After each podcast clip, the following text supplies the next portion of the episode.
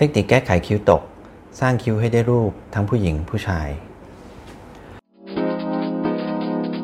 คุยกับหมอบีศัลยกรรมตกแต่งสวัสดีครับผมนายแพทย์ฉัตรพงศ์ ศาตรสาธิตวันนี้ก็มาคุยกับเพื่อนๆอีกครั้งนะครับในเรื่องของการปัญหาของคิ้วตกนะฮะซึ่งก็มักจะอยู่ในเรื่องของการดูบริเวณเกี่ยวกับรอบตาความสวยงามรอบตาตาใสตาสว่างขึ้นนะครับแล้วก็รวมทั้งโง่เฮงด้วยนะฮะคิ้วตกนั้นเป็นปัญหาที่มักจะเกิดขึ้นได้ตามวัยนั่นแหละนะครับเมื่อมีการหย่อนคล้อยของหนังตาบนรอบๆนี้ก็มีการหย่อนตัวลงด้วยนะครับรวมทั้งมีการหดรังของกล้ามเนื้อแล้วก็การสูญเสียของเบบี้แฟทที่เสียไปโดยเฉพาะแถวๆขมับหรือว่าในรอบๆตาก็จะทำให้เกิดปัญหาคิ้วตกลงมาได้ซึ่งก็อาจจะมีปัญหาเรื่องของการมองเห็นด้วยนะครับถ้ามันมาเริ่มมากดหนังตาจนบังสายตาด้วยเนี่ยถ้าใครคิดว่าปัญหาที่คุณหมอพูดแล้วมีประโยชน์นะครับอาจจะฝากกดแชร์กดไลค์กด ซับสไครบ์ ไปด้วยนะครับทีนี้คิ้วตกเนี่ยจนเสียบุคลิกก็อาจจะมีปัญหาเรื่องถ้าพูดเป็นภาษาทางทางโง่เฮงก็อาจจะมีโง่เฮงไม่ดีนะครับเพราะว่ามันทำให้เราดูเศร้าหมองไม่สดใสแล้วก็ความมั่นใจในเรื่องของการพูดการจาหรือว่าการคุยกับคนนี่ก็อาจจะเสียไปนะครับรวมทั้งบางทีก็คือถ้ามันตกมากจนแบบเราอาจจะต้องเนี่ยเหมือนยักคิ้วหรือเลิกคิ้วมองอะไรตลอดเวลามันก็ทำให้เสียบุคลิกนะครับนอกจากนี้เนี่ยสิ่งที่เกิดขึ้นในการคิ้วตกเนี่ยมันก็เกิดจากเกิดการหดเกร็งของกล้ามเนื้อโดยอัตโนมัตินั่นแหละก็อาจจะเกิดการขมวดคิ้วเกิดอะไรขึ้นด้วยนะครับเอ่อทีนี้คิ้วทรงไหนเป๊ะปังสำหรับผู้หญิงผู้ชายโอเคเราก็จะต้องมีพิจารณากันนะครับปกติคิ้วเนี่ยเอ่อตำแหน่งของคิ้วผู้หญิงผู้ชายก็จะต่างกันนะฮะในผู้ชายก็มักจะเป็นค่อนข้างจะเป็นเส้นตรงมากกว่าอาจจะไม่มีความโค้งเหมือนผู้หญิงนะฮะแล้วก็มักจะอยู่เกาะอยู่บริเวณขอบของเอ่อขอบของกระดูกเบ้าตาส่วนบนเนี่ยนะครับอยู่บริเวณเสมอกับขอบกระดูกแล้วก็ทำให้ดูความเข้มก็จะมักจะเส้นของคิ้วก็มักจะหนาแล้วก็เข้มกว่าผู้หญิงนะครับส่วนในผู้หญิงเนี่ยอาจจะมีความโค้งสักนิดนึงโดยมักจะโค้งขึ้นไปทางส่วนปลายจากด้านในนะครับส่วนที่โค้งและสูงยกสูงมากที่สุดก็มักจะอยู่บริเวณช่วงระหว่างสองส่วนสามต่อกับหนึ่งส่วนสามของทางทางด้านข้างนะฮะซึ่งเป็นแล้วก็เรียกว่าเป็นเป็นอาร์ชหรือว่าเป็นความโค้งของคิ้วเนี่ยพอดีแล้วก็ส่วนใหญ่มักตำแหน่งของคิ้วก็ของผู้หญิงก็มักจะสูงกว่าผู้ชายก็มักจะอยู่เหนือขอบบนของกระดูกเบ้าตาขึ้นไปอีกนิดหนึ่งนะครับคือถ้าเริ่มตกมาถึงขอบกระดูกเบ้าตาเนี่ยผู้หญิงก็อาจจะรู้สึกว่าเหมือนมันเหมือนเริ่มจะตกแล้วนะฮะทีนี้อ่ะอยากแก้ปัญหาคิ้วตกเราต้องทำยังไงนะครับมีอยู่หลายวิธีด้วยกันนะครับการแก้ไขปัญหาคิ้วตกแต่ว่าเราจะต้องมาพิจารณาโครงสร้างรอบๆก่อนอาจจะต้องดูเรื่องรูปตาเรื่องรูปใบหน้าอะไรต่างๆด้วยนะฮะรวมทั้งสภาพผิวหนังที่มีปัญหานะครับอาจจะต้องมาดูว่าปัญหาจะต้องแก้โดยหลายๆอย่างประกอบกันนะฮะทีนี้ถ้าโดยตรงกับคิ้วล่ะการแก้ไขคิ้วตกลงมันก็มันก็มีอย่างอย่างน้อยๆก็สองสามวิธีนะครับอย่างเช่นอาจจะใช้เบื้องเบื้องต้นอาจจะใช้โบท็อกก่อนในการบาลานซ์กล้ามเนื้อเพื่อให้กล้ามเนื้อที่ยกคิ้วนั่นมันทำงานได้อิสระมากขึ้นก็จะทำให้เกิดการเอ่อเหมือนคิ้วยกขึ้นได้หน่อยๆโดยเฉพาะส่วนหางคิ้วนะครับหรืออื่นๆอาจจะใช้เครื่องมือทางการแพทย์ทางอ้อมอย่างอื่นอาจจะเป็นเพื่อการกระชับผิวกระชับใบหน้าอย่างเงี้ยอาจจะเป็นไฮฟูหรือบางคนก็ใช้การร้อยไหมมาช่วยนะครับซึ่งอาจจะไม่ถาวรนะฮะแล้วก็อาจจะได้ผลไม่ชัดเจนนักนะครับส่วนวิธีที่สามการผ่าตัดการผ่าตัดยกคิ้วแล้วก็หน้าผากเนี่ยอาจจะต้องพิจารณาเป็นร่วมกันว่าแต่ละคนเหมาะจะทำอะไรนะครับทีนี้มาดูเทคนิคกันว่าปกติถ้าเราจะผ่าตัดยกคิ้วเนี่ยมันมีกี่เทคนิคนะฮะอาจจะมีจริงๆแล้วอาจจะมี สามถึงสี่ วิธีนะครับเอาเป็นหลักๆคุณหมอจะยกตัวอย่างให้ฟังนะครับหนึ่งการผ่าตัดยกคิ้วผ่านกล้องนะครับหรือ endoscope brow lift อันนี้เหมาะกับใครนะครับการยกคิ้วผ่านกล้องโดย endoscope เนี่ยเป็นวิธีค่อนข้างจะใช้เทคโนโลยีเข้ามาช่วยนะฮะวิธีการรักษาก็คือว่าเราจะผ่าตัดโดยใช้แผลบริเวณที่มันอยู่ในบนผมเนี่ยอาจจะประมาณ สามถึงสี่ แผลนะครับแต่ว่าไม่ต้องโกนผมไม่ต้องตัดผมนะครับแล้วก็เลาะบริเวณผิวหนังหน้าผากหรือเนื้อเยื่อกับหน้าผากเนี่ยใต้เยื่อหุ้มกระดูกนะครับเพื่อให้มันลอยขึ้นเหนือกระดูกทั้งหมดนะฮะ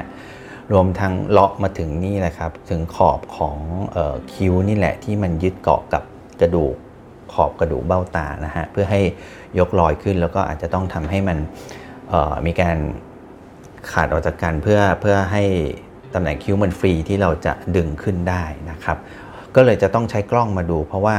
เราจะอาจจะต้องส่องกล้องดูบริเวณตำแหน่งของเส้นเลือดเส้นประสาทที่อยู่บริเวณเหนือคิ้วตรงด้านในตรงนี้นะครับเพื่อไม่ให้มันเกิดอันตรายขึ้นนะฮะแล้วก็ก็จะเมื่อมันฟรีแล้วเนี่ยเราก็จะยกเพื่อให้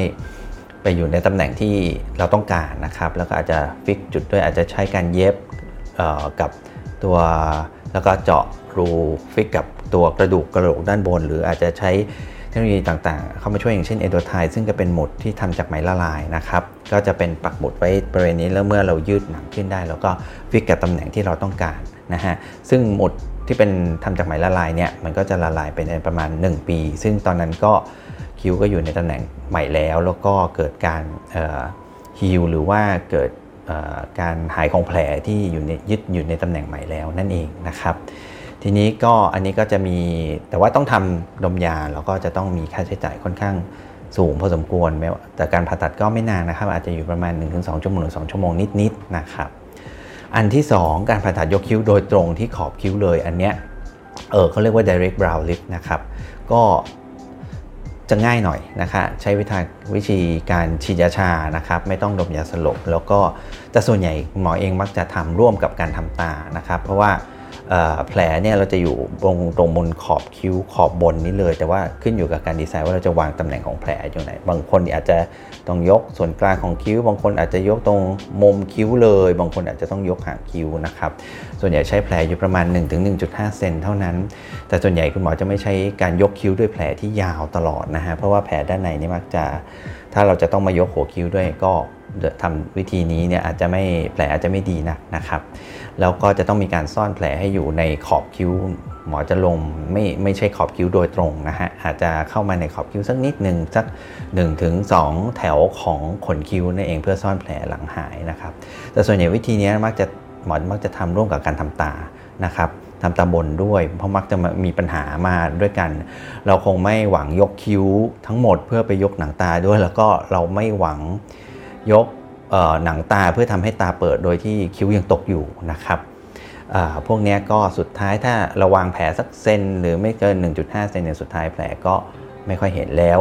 ที่แน่ๆคืออันเนี้ยยกขึ้นแน่ๆนะครับเป็นวิธีที่ได้ผลมากที่สุดด้วยซ้ำนะครับการผ่าตัด direct brow lift เลยส่วน endoscope brow lift เนี่ยก็ได้ผลเช่นกันแต่ว่าอาจจะต้องรอดูผลหลังหลังจากหายว่ามันมันได้ผลขนาดไหนนะครับเพราะว่ามันเป็นการผ่าตัดค่อนข้างจะเป็นทางอ้อมเข้ามา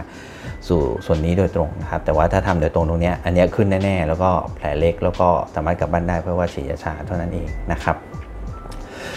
อีกวิธีหนึ่งบางคนก็ทำสับบาวลิฟนะฮะการทำสับบาวลิฟเนี่ยจริงๆแล้วตอนนี้เรื่องกำลังฮิตกันสับบาวลิฟก็คือว่าแผลอยู่ใต้ขอบคิ้วขอบล่างนี้นะครับแต่ว่าสิ่งสิ่งสิ่งที่สับบาวลิฟจะทำก็คือหวังเพื่อจะไปยกหนังตาขึ้นมักจะใช้กับคนที่มีปัญหาเรื่องของหนังตาตกด้วยแต่ส่วนตัวหมอเองก็อาจจะไม่ใช้สับบาวลิฟเพื่อเพื่อเป็นแผลยาวทั้งหมดเพื่อจะยกหนังตานะครับโดยคอนเซปต์ก็มักจะถ้ามีปัญหาหนังตาเกินก็มักจะต้องทำตาด้วยส่วนสับบาวลิฟหรือ direct brow lift ข้างบนเนี่ยถ้าเป็นสับ brow lift ก็ทำเหมือนกันก็คือว่าทำเสริมกับเมื่อเราจะยกหนังตาเพิ่มอีกหลังจากทำตาแล้วเราคิดว่าหางตาหรือว่าส่วนตรงกลางตาอะไรคนไข้ยังเปิดไม่พอนะครับแต่ว่าเมื่อทำสับ brow lift แล้วบางทีหมอก็จะแอดในการยกคิ้วขึ้นไปด้วยก็คือว่าอาจจะต้อง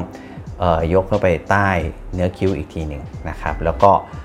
ยกตำแหน่งคิ้วขึ้นไปแล้วก็เย็บกับเยื่อหุ้มกระดูกในตำแหน่งที่สูงขึ้นรวมทั้งอาจจะมาตัดหลังจากนั้นก็อาจจะค่อยมาคือยกไปเหนือเยื่อหุ้มกระดูกก่อนไปเย็บฟิกคิ้วในตำแหน่งที่สูงขึ้นก่อนแล้วค่อยมาตัดตัวเยื่อหุ้มกระดูกตรงบริเวณขอบคิ้วเนี่ยด้วยด้วยอะไรล่ะเทคนิคหรือว่าเทคนิคเดียวกับการทำเอนโดสโคปบาวลิฟนั่นแหละเพียงแต่ว่ามาตัดโดยตรงเลยนะครับเพื่อให้เนื้อมันยืดขึ้นแล้วก็อยู่ในตำแหน่งที่สูงขึ้นด้วยนะฮะก็จะได้ทั้งการยกหนังตาแล้วก็ยกคิ้วไปด้วยในตัวอาจจะต้องทำเสริมกันนะครับแผลจะดีกว่าเพราะว่าจะมีแผลสั้นๆเท่านั้นเองไม่ใช่แผลยาวๆนะครับในตำแหน่งที่ใต้คิ้วหรือเหนือคิ้วเลยเนี่ยหมอก็คิดว่าอาจจะโดยส่วนตัวคงไม่ค่อยทำอย่างนั้นนะครับมันจะทำประกอบกับการทำตาบนด้วยนั่นเองจะได้แผลที่เป็นธรรมชาติและลุกที่เป็นธรรมชาติมากกว่านะฮะทีนี้การผ่าตัดยกคิ้วว่าเหมาะกับใครนะครับก็เหมาะกับแน่ๆคือผู้ที่มีปัญหาหนังตาตกนะครับโดยเฉพาะที่มีหางตาตกหรือว่าคิ้วตกโดยตรงนั่นเองนะครับหรือว่ามีมีรอยจนมันทำให้เกิดบุคลิกที่เสียต้องขมวดคิ้วหรือยกคิ้วตลอดเวลาอย่างนี้นะครับหรือใน ในลักษณะที่คนที่ทำผ่าตัดหนังตามาแล้วแล้วมันยังมีปัญหาเรื่องคิ้วตกที่กดหนังตาอยู่ไม่ได้ผลก็คือว่าจริงๆแล้วปัญหาคิ้วก็จะต้องแก้ไขด้วยนั่นเองนะครับทีนี้ข้อจำกัดที่ต้องพิจารณาก่อนการรับการผ่าตัดยกคิ้วมีอะไรบ้างกันนะครับอาจจะมีคนที่มีรอยย่นอยู่ที่หน้าผากเยอะจริงๆว่าถ้ามันมันมากจริงๆอาจจะเหมาะที่จะไปทำ forehead lift มากกว่านะครับต้องดูปัญหาของแต่ละคนด้วยนะฮะหรือรูปทรงของหน้าผากในคนที่มีศีรษะล้านไปเลยหรือว่ามีไรผมที่สูงมากการทำ endoscope brow lift อาจจะไม่ไม่ได้ผลพวกนี้ก็อาจจะมาต้องมาโฟกัสที่ direct brow lift จะดีกว่านะครับเพราะว่าการมีแผลข้างบนแล้วยังไงก็เป็นสกินเฮดอยู่แล้วเนี่ยมันก็จะเห็นแผลแล้วก็อาจจะไม่ได้ผลโดยตรงด้วยซ้ำนะครับ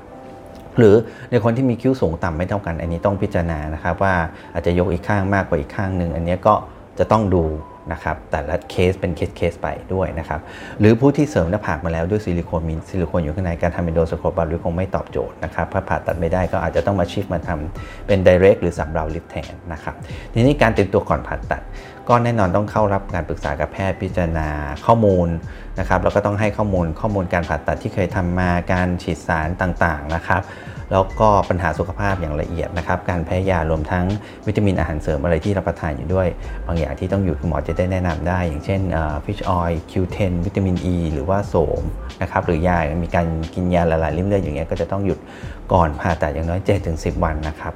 ก็อย่าลืมแจ้งคุณหมอด้วยนะฮะต่อไปก็คือแน่นอนการงดสูบบุหรี่สุราเนี่ยโดยโดยพื้นฐานก็ต้องงดก่อนและหลังผ่าตัดอย่างน้อย หนึ่งถึงสอง สัปดาห์นะครับก็ไม่ควรจะกินอยู่แล้วเพราะมันก็ไม่ดีกับการหายของแผลแล้วก็การผ่าตัดนะครับก่อนผ่าตัดก็ควรจะอ่ะอาบน้ำชำระร่างกายสระผมอะไรให้สะอาดก่อนที่จะรับการผ่าตัดนะครับอีกอันหนึ่งก็คือว่าถ้าจะดมยาผ่าตัดต้องทำเอนโดสโคปเนี่ยอันนี้ก็จะต้องงดน้ำกวนหายก่อนผ่าตัดอย่างน้อย หกถึงแปด ชั่วโมงแล้วก็นะครับตามคำแนะนำของแพทย์นั่นเองทีนี้การดูแลหลังผ่าตัดล่ะโอเคหลังผ่าตัดก็อาจจะพยายามนอนหงายยกศีรษะขึ้นแต่อาจจะไม่ต้องถึงขนาดนั่งนอนนะครับมันก็ทรมานร่างกายมากเกินไปอาจจะนอนด้วยหมอนที่สูงกว่าปกติเล็กน้อยเพื่อเลี่ยงความบวมแล้วก็ประคบเย็นนะครับบริเวณรอบๆ บริเวณที่ผ่าตัดเพื่อลดอาการบวมนะครับแล้วก็โดยเฉพาะหลังจากนั้นเนี่ยหลังผ่าตัดก็ควรจะพักอยู่ที่บ้านอย่างน้อย สามถึงห้า วันนะครับหรือช่วงสัปดาห์แรกก็ควรจะพักผ่อนก็อาจจะไม่ควรจะทำงานหนักอะไรนะครับระหว่างนี้ถ้ามีปัญหาเช่นมีเลือดออกมีปวดมากผิดปกติหรือแผลดูมีการติดเชื้อมีอะไรก็อย่าลืม notify หรือว่าติดต่อคุณหมอเพราะฉะนั้นก็ควรจะทำกับหมอที่เป็นผู้เชี่ยวชาญแล้วก็ได้มาตรฐานนะครับสถานที่พยาบาลได้มาตรฐานแล้วก็สามารถติดต่อได้นะครับไม่ใช่แบบหายไปเลยเป็นทำคลินิกเถื่อนอะไรอย่างนี้ก็ไม่ดีนะครับหลังจากนั้นเนี่ยประมาณ เจ็ดถึงสิบ วันคุณหมอก็มักจะนัดมาตรวจแล้วก็ดูว่าจะตัดไหมจะอะไรนะครับก็มาตามนัดที่คุณหมอนัดนะครับต่อไปอาการบวมช้ำเนี่ยอาจจะเห็นได้ช่วงแรกๆโดยเฉพาะ สามถึงห้า วันแรกนะครับหลังจากนั้นก็จะค่อยๆยุบไปภายใน หนึ่งถึงสอง สัปดาห์ สามถึงสี่ สัปดาห์ก็มักจะเกือบเรียกว่าปกติแล้วล่ะทีนี้ความเสี่ยงและอาการข้างเคียงต่างๆนะครับอาการปวดเจ็บกับการผ่าตัดชนิดนี้คิดว่าคงไม่มากอะไรนะครับกินพาราเซตหรือว่าอะไรธรรมดาแค่วันสองวันก็แทบจะไม่ไม่ต้องทานอะไรแล้วนะครับเรื่องเกี่ยวกับการปวดนะครับส่วนการติดเชื้อเนี่ยก็เกือบไม่มีเลยในการผ่าตัดชนิดนี้เพราะว่าเราไม่ได้ใส่สิ่งแปลกปลอมอะไรเข้าไปนะครับเป็นการผ่าตัดเย็บแผลเท่านั้นเองแต่ว่าก็จะต้องทำในที่ที่สะอาดแล้วก็ sterilization ได้มาตรฐานนะครับถึงจะไม่มีปัญหานี้ถ้าไปทำกับสถานพยาบาลไม่ได้มาตรฐานก็การติดเชื้อมันก็มาได้เสมอนะฮะอีกอันนึงคืออาจจะเกิดการทำลายเกี่ยวกับเส้นประสาทหรือการกระทบกระเทือนอาจจะไม่ถึงกับทำลายอาจจะทำให้เกิดการยกคิ้วไม่ได้ช่วงแรกขยับไม่ได้หรือว่ามีอาการชารวมด้วยในช่วงแรกๆรอบการผ่าตัดนะครับแต่ส่วนใหญ่ก็มักจะหายไปเองถ้าไม่ได้เกิดการผ่าตัดไปทำให้เส้นประสาทนั้นเสียไปโดยการตัดขาดนะครับเพราะฉะนั้นก็อย่าลืมว่าเลือกแพทย์เลือกสถานพยาบาลที่ได้มาตรฐานอันนี้สำคัญนะครับไม่ว่าจะผ่าตัดอะไรก็ตามนะครับเช็คชื่อแพทย์ที่เว็บแพทยสภาเสมอนะฮะว่าเป็นผู้เชี่ยวชาญแล้วหรือยังนะครับเรียนมาเฉพาะทางแล้วจริงๆโอเคครับวันนี้เรามาพูดปัญหาคิ้วตกนะครับคงจะได้แง่มุมในการมองปัญหาเพิ่มขึ้นแล้วก็มีทางที่จะแก้ไขเพิ่มขึ้นแล้วก็ได้ไอเดียกันไปนะครับถ้าคิดว่าคุณหมอพูดมีประโยชน์แล้วก็ได้ความรู้อะไรก็ฝากกดแชร์กดไลค์กด Subscribe ให้ด้วยแล้วใครมีปัญหาอะไรก็อย่าลืมคอมเมนต์ถามมาได้นะครับใต้คลิปนี้แล้วก็มีอยากจะถามหรือว่าอยากให้คุณหมอพูดเรื่องอะไรก็คอมเมนต์กันมาได้นะครับแล้วก็โอกาสหน้าเจอกันใหม่ในปัญหาในเรื่องต่อๆไปนะครับสวัสดีครับคุยกับหมอบีศัลยกรรมตกแต่ง